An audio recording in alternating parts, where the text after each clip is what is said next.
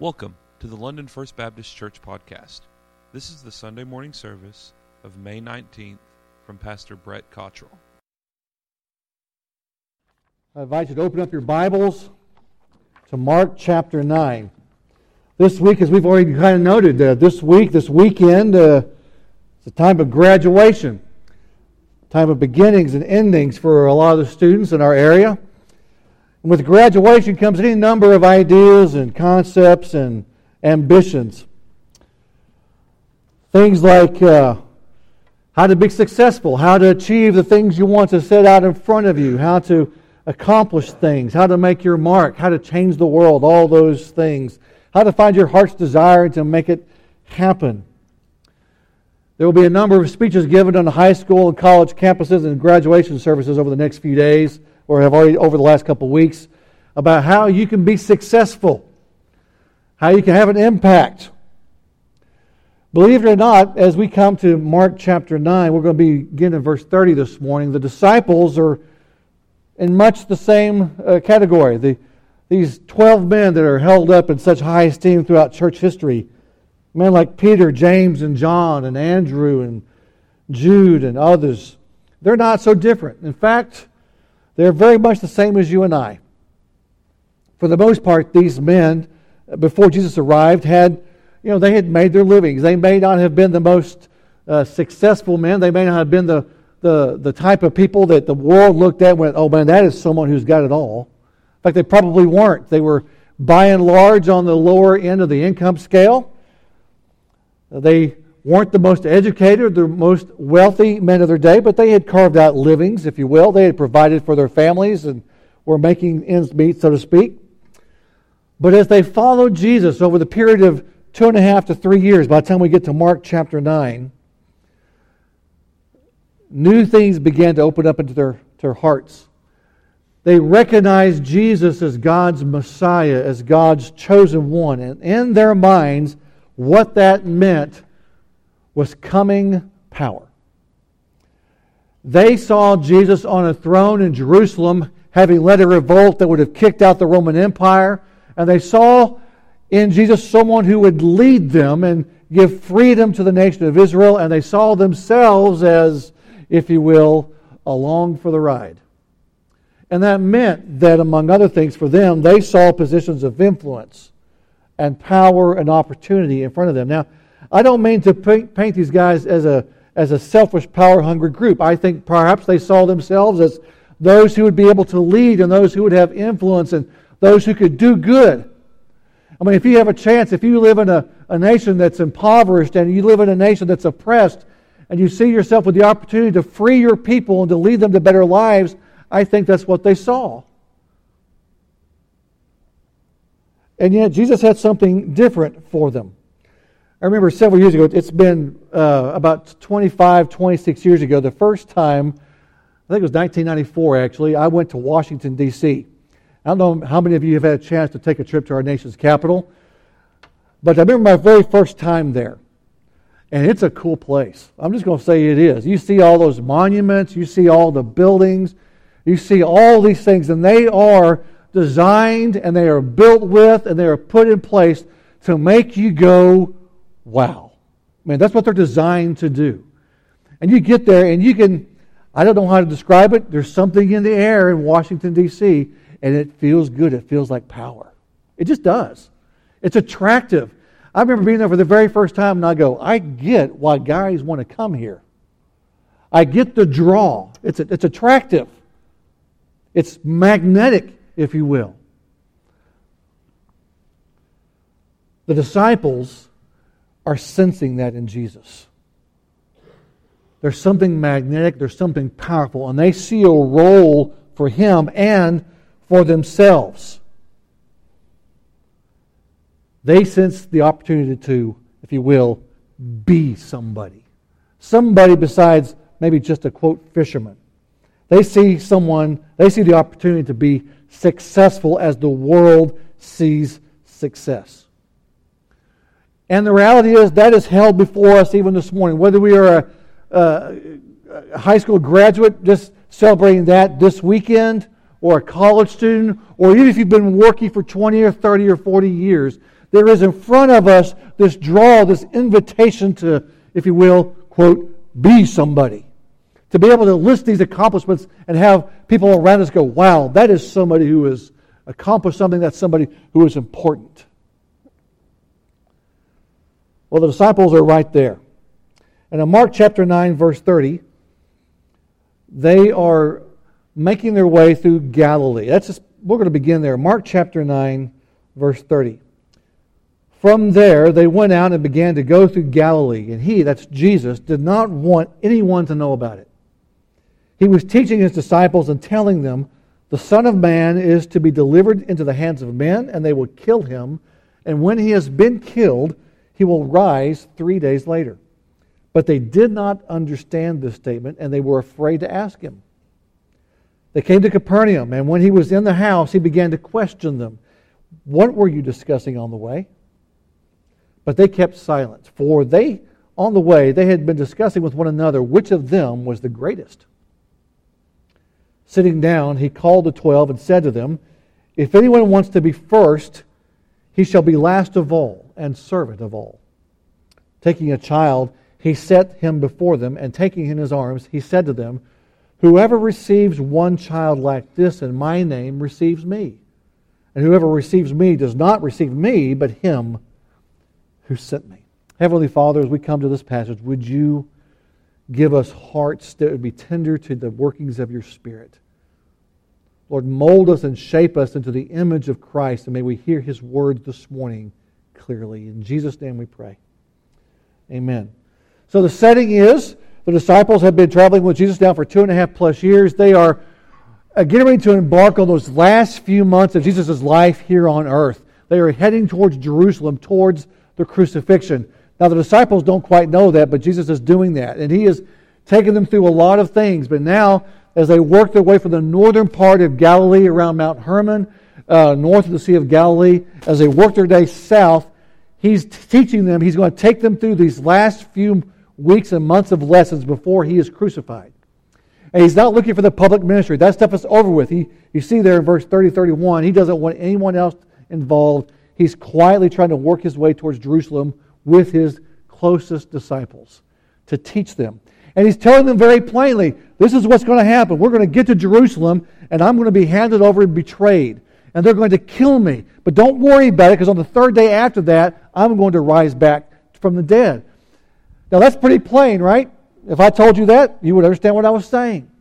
But the disciples weren't getting it. In fact, it says they were confused by what he was telling them. And this is at least the second or third time he's told them very plainly here's what's going to happen.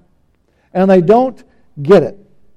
They're not understanding it. And my question would be why is it? What's so hard to, uh, to uh, understand about that? Well, before we're too hard on, on them missing the plain meaning of Jesus' words, we need to understand something. They had in their minds this concept of who the Messiah was going to be, and it was ingrained in them from the time they were born. That the Messiah was going to be someone who would lead them in a revolt over the Roman Empire, who was going to be a king that would give them freedom. And they had no other frame of reference for what the Messiah was going to be. So when he kept telling them this, they're trying to figure out a way to explain this and, and figure it out. How can he be killed and still be the Messiah? How can he suffer death and betrayal and still be the, be the Messiah? It must mean something other than what we think it means or what it sounds like. Now, before again, before we get too hard on them, we do the same thing all the time with the words of Scripture. We like, we like to make them sound like something that they other other than they are. Uh, let, let me take you to a few examples. If we went to the Sermon on the Mount, that's one of the more famous passages in the New Testament, Matthew chapter 5. Let me read for you some of the verses and things that Jesus said there. Matthew chapter 5. Jesus says this I say to you, everyone who is angry with his brother shall be guilty before the court. And whoever says to his brother, You good for nothing, shall be guilty before the Supreme Court. And whoever says, You fool, shall be guilty enough to go into the fiery hell. Now, I don't know about you, but I'm going, I, ooh, I, I don't measure up well there. Maybe we try to look for ways to make it say something other than it actually means. He goes on, he says, if you're presenting your offering at the altar, and by the way, that would be their form of worship at that point in time. So basically for us, it would be you're coming to worship on Sunday morning, and there you remember that your brother has something against you. Leave your offering there before the altar and go. First, be reconciled or made right, if you will, to your brother, and then come and present your offering. Now, get that. Know what he just said? Don't come and sing songs to me when you have offended and hurt your brothers and sisters in Christ. I'm not going to accept your worship until you get right with them. Ouch. That's hard. Sometimes we want to make that say something other than what it says. We could keep on. You've heard it said, You shall not commit adultery. I say to you, everyone who looks at a woman with lust for her has already committed adultery with her in his heart. The list is on and on. He says things like, someone hurts you, someone persecutes you, do not hate your enemy, but he says instead, love them and pray for them. So I want you to think about the person this morning that most despises you and that you most despise. You have to start praying for them right now. You have to love them. Now, we take these things, and there are many others. If we were to go to, say, for example, the book of James, and I, I say that because I've been in the book of James for the last couple of weeks with a group of guys that we meet on Thursday mornings. And James uh, says this. He, he says things like this in chapter 1. He says, Consider it all joy when you face trials of various kinds How many of us want to try to find some way to kind of get that one out of there and kind of explain that one away? Chapter 1 of James says this The rich man is to glory in his humiliation, because like flowering grass, he'll pass away. For the sun rises with a scorching wind and withers the grass, and its flowers fall off, and the beauty of its appearance is destroyed. So too the rich man in the midst of his pursuits will fade away. Jesus said to Matthew back in the Sermon on the Mount, He said, You can't serve God and money at the same time. Now, we, again, we have all kinds of ways to uh, explain that away, don't we? You know what the disciples are doing? The same thing that we do. They heard something difficult that Jesus said. They couldn't explain it, so they're trying to figure out some way to make it fit into their already preconceived ideas of how God has to work. And the result is, despite the fact Jesus is telling them something plainly, they aren't understanding it. So he's going to teach them. He comes to them, he, he hears them talking, and he, they get to Capernaum, and they're probably at Peter's house in Capernaum. And they get there. He says, By the way, what were you all discussing and talking about on the way down here? Now, they don't want to say because they kind of know it probably wasn't the best thing. Uh, you know, students, you ever had that time when mom and dad asked you what you were talking about? And you really don't want to say? Now, those of us who are parents now, guess what? What happened when we were younger? The same thing. Or you're in class and you say something, the teacher hears you. What'd you say? Oh, um, nothing. Jesus calls them and says, What are you guys doing? And he says, Oh, oh, oh we're not. Uh, oh, we're not talking about anything. No, no, no. It's all right. It's all, it's all good here, Jesus. he says, Uh huh. He's not buying it. So he says, it, it, says he sets them down and says, Okay. He realizes what's up. He said, We're going to have a little, we're going to have a little heart to heart session. So he sets them down and he begins to talk with them about what they've been talking about. And they've been arguing about who is going to be the most important, who's the greatest among these 12. Because they anticipate Jesus being in power. They anticipate a throne coming up. They anticipate the Romans being gone, and they anticipate positions of influence. And so they're arguing amongst themselves which one of us is the greatest? Which one of us gets the best position of power? Who, who of us is going to be in charge of the other ones? Now, earlier in this chapter, we saw a few weeks ago that uh, Jesus was uh, on top of a mountain with Peter, James, and John. He took those three separate, and they saw him transfigured or transformed into his heavenly glory. So it's not hard to imagine that as they're having this conversation uh, down to Capernaum, that Peter, James, and John are going, Well, guys, I hate to say tell this to you, but he took the three of us up there, not the nine of you. Know what that means? It means that we are special. We're important. I mean, it's not hard to imagine that conversation, is it? It's not hard to imagine them going, well, guys, he took us up there. We're, we're important. He, we're clearly on the inner circle here. You guys are going to have to settle for the scraps. And you can imagine how that probably went over. so there's this argument about who's most important, who's going to do all this stuff. And you just see this. Well, well, Peter, James, John, what happened on that mountain? Well, it was awesome. But he told us we can't talk about it. Well, what was it like? Can't tell you. It's only for those of us who were there.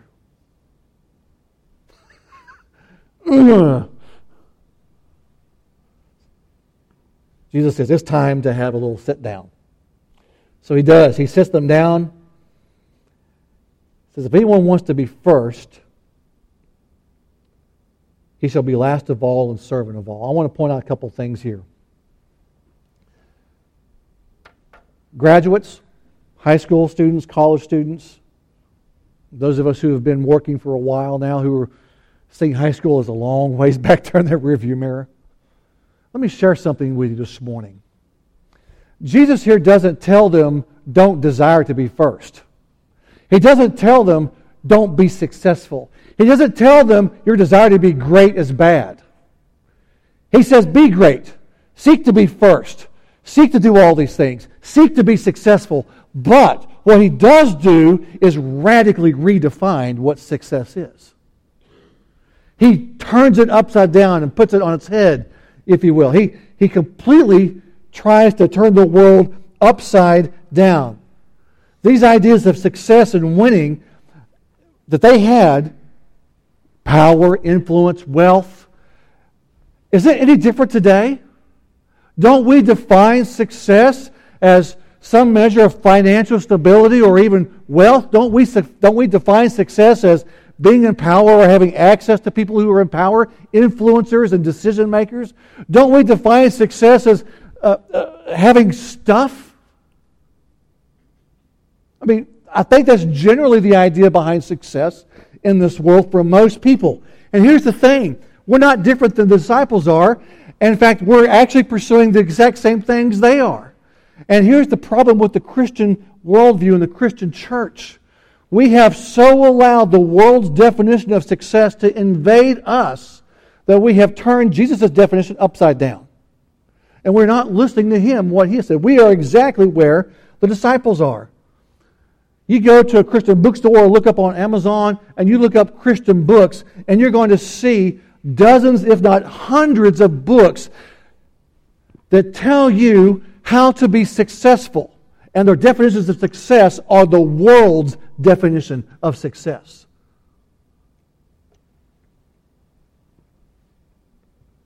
And it's so pervasive, it's so ingrained in us, we don't even realize that we're writing and studying Bible studies that directly defy and contradict Jesus' words. I came across, it's not the first time I've heard it, but I came across a story new this week. And I'm sure if I well, you guys are going to probably recognize some of the names. If I, recognize, if I gave you the name Jesse Duplantis, uh, Creflo Dollar, Kenneth Copeland, you probably recognize some of those names. Um, all three of these men in the last three years uh, went out and told their congregations and went online and told their followers that God had told them that they needed to buy brand new 50, 60 million dollar airplanes, private airplane, private jets. Jesse Duplantis even went so far as to say that if Jesus were around today, he wouldn't be riding no donkey. Well, I tell you what, I was even I even I wanted to get away with the computer. I thought lightning was about to strike that. Let me tell you what, these men and others like them aren't preaching the words of Christ. Jesus said, It is not about how much money you have or how successful you are by the world's standards. They're openly defying the words of our Master. Here is what Jesus says is success not planes, not wealth, not high profile jobs, not anything this world would define as success.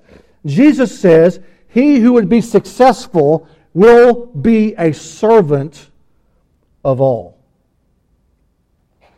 So, graduates, parents, you want to lead each other or you want to be successful in this life, it begins with this. If you want to be successful, you want to be first, be the servant of all. Now, by the way, success in this world's eyes might be difficult. But let me suggest to you that success in Christ's eyes is even more difficult because that, that goes against everything we think we're supposed to do. It's ingrained in us, in our culture, to do the exact opposite. It's in our conscience, it's in our hearts. We want to be rich, we want to be powerful, we want this world's definition of success. And it's hard to go the opposite direction. Jesus says, You want to be successful? Make yourself the least important and serve others as if they are the more important ones. Now, to make his point, he sits down a child. And, we'll, and we get to Mark chapter 10. He's going to have a child as an illustration later on, too, but this is a different thing here. He takes a child there in verse 36 and he sets them before them and says, Whoever receives a child like this receives me, actually ultimately receives the Father. Now, why does he bring a child there? Because in that culture and day and age, children, quite frankly, were unimportant. We've heard the old adage, better to be seen and not heard. They didn't want to be seen, they didn't want them seen or heard. Children had no value back in those days except for what they might serve you or might bring to you financially one day down the road. Children were, in that society, generally speaking, unimportant. And not only that, But if you were to serve a child the way Jesus talks about here, what's that child going to do for you? That child that Jesus brings in front of the disciples is essentially an illustration of a person, of, a, of an individual who, if you serve them, if you help them, if you do something for them, there's really not much they can do in return for you. In fact, if anything, children kind of expect you to help them out, don't they? It's, it's kind of a given, isn't it? You're six, seven, eight years old. You kind of expect mom and dad to take care of you, right? That's the way it's supposed to be. Sometimes it's that way when you're 16, 17, too, isn't it? Sometimes it's that way when you're 25 and 26. That's it. A child expects mom and dad to take care of them. And, you know, last week was Mother's Day. And so, hey, if the kid's really good once a year, he'll say thanks.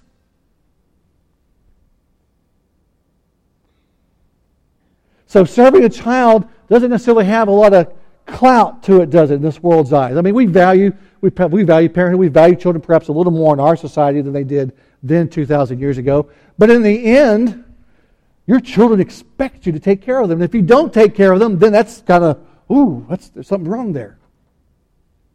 So Jesus brings this child here and he says, this is an example in their world of someone who has, for, for lack of a better term, no real value. They can't help you. That child is not going to make you somebody important. In political terms, that child can't vote.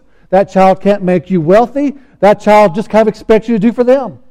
Where's the glory in that? And yet Jesus says, you want to be successful. You want to be great. You want to be first? Fantastic.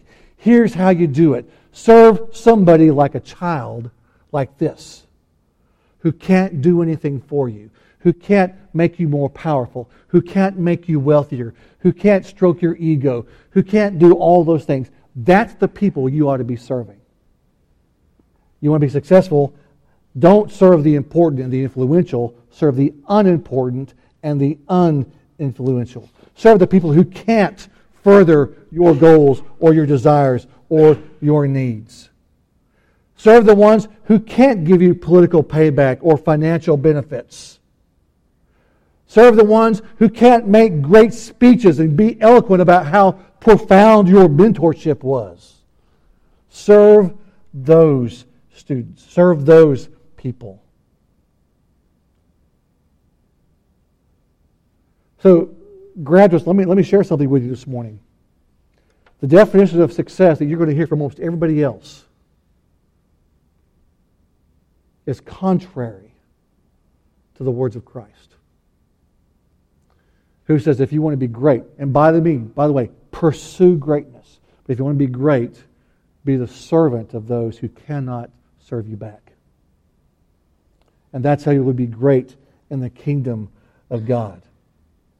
In fact, Jesus even says a little bit more. He says, Whoever receives a child like this receives me, and whoever receives me doesn't even receive me, he receives the one who sent me. Well, Jesus is essentially telling us this you want to pursue God, you want to pursue greatness, you want to pursue eternity. Serve one who can't serve you back. Look at the ones who this world will reject, and you love and serve them like they're the most important people in the world, and you will be in the process pursuing God. One thing about the graduation time of year, we get, and there's nothing wrong with this. Please, please don't misunderstand me. There's nothing wrong with, oh, we, did this, this, and this, and this, and we got this award, and we're, we're proud of them. It's, it's, it is proper to acknowledge what students have done to get to this point. Well, pride, it's, it's proper to express pride in what someone has accomplished. But there can be a couple things that can happen if we're not careful. One can be that even we as parents and even we as adults, if we're not careful, we can encourage and, and promote the wrong measures of success if we're not careful. Maybe not even intentionally. Second of all, we can sometimes look at the accomplishments of others. Well, look what they did, and look what they've done, and look what they've uh, uh, look look at their resume, if you will. And sometimes we look at ourselves and go, "Well, I don't have all that." And Christ is saying, "Who gives a rip?" Christ is saying, "You want to be great in my kingdom? Have you served others in my name?" have you pursued me by that standard? Now, we're not talking about just being nice to kids, just think of being nice to kids. I mean, it's, the, the child's an illustration. The child's, a, the child's an example of someone who can't help you back. The standard Jesus is setting in front of us this morning is will we, as followers of Christ, serve those who can't serve back? love those who might take our love for granted? Will we put their needs ahead of ours and will we be the servants of all? Our world often looks for ways to get close to people of power. You've heard the old adage it's not what you know, but it's who you know.